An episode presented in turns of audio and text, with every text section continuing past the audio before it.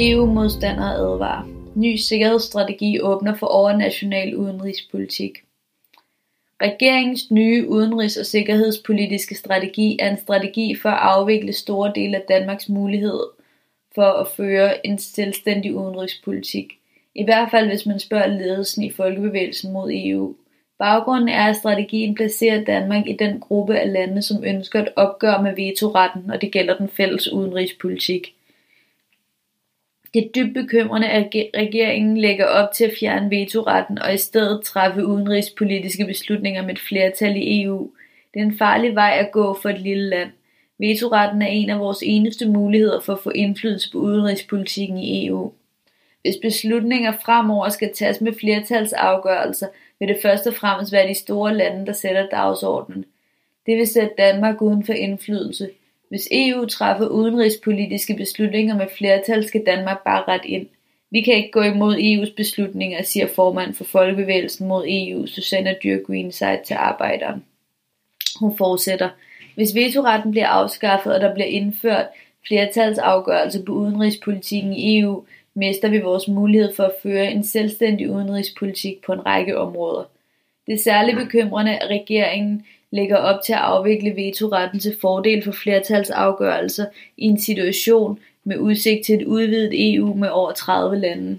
Hvis beslutninger fremover skal tages med flertalsafgørelser, kan Danmarks udenrigspolitik blive underlagt et flertal bestående af lande som eksempelvis Georgien og Ukraine. I dag kræver det enstemmighed, hvis EU skal træffe udenrigs- og sikkerhedspolitiske beslutninger, og det er det, som udenrigsminister Løkke og regeringen er klar til at lave om på. Der er ingen tvivl om, at det EU, vi kender i dag, bliver udvidet. Vi må forberede os. Derfor vil regeringen aktivt deltage i diskussionen om, hvordan EU's politikker og spilleregler bliver tilpasset, så EU bliver klar til udvidelsen.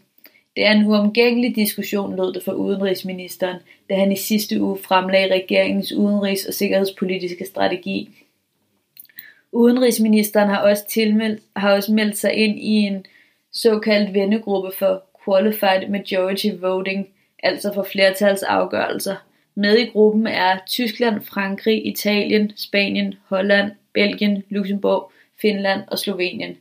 Herudover deltager Danmark, Sverige, Slovakiet og Rumænien som observatører. Formålet med gruppen er at forbedre den måde, vi træffer beslutninger på i udenrigspolitikken. Derfor vil gruppen blandt andet arbejde for, at der tages flere beslutninger ved kvalificeret flertal inden for afgrænsede områder, forklarede Lars Løkke, da han i sidste måned orienterede Folketingets Europaudvalg om, at han havde meldt sig ind i gruppen. Regeringens nye strategi ligger op til, at især EU skal spille en langt mere aktiv rolle i verden.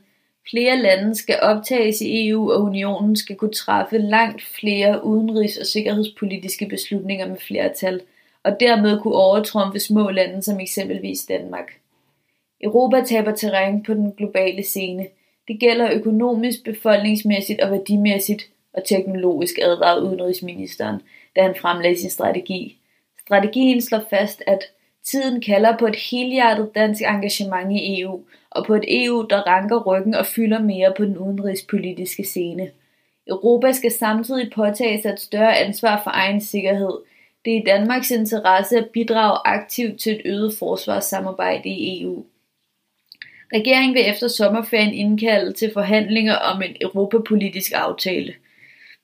Danmark skal arbejde for et EU, der taler med én stemme på den globale scene, fastslår den nye udenrigs- og sikkerhedspolitiske strategi. Folkebevægelsen mod EU hæfter sig også ved, at store dele af strategiens afsnit om EU handler om vigtigheden af en dansk og en europæisk våbenindustri.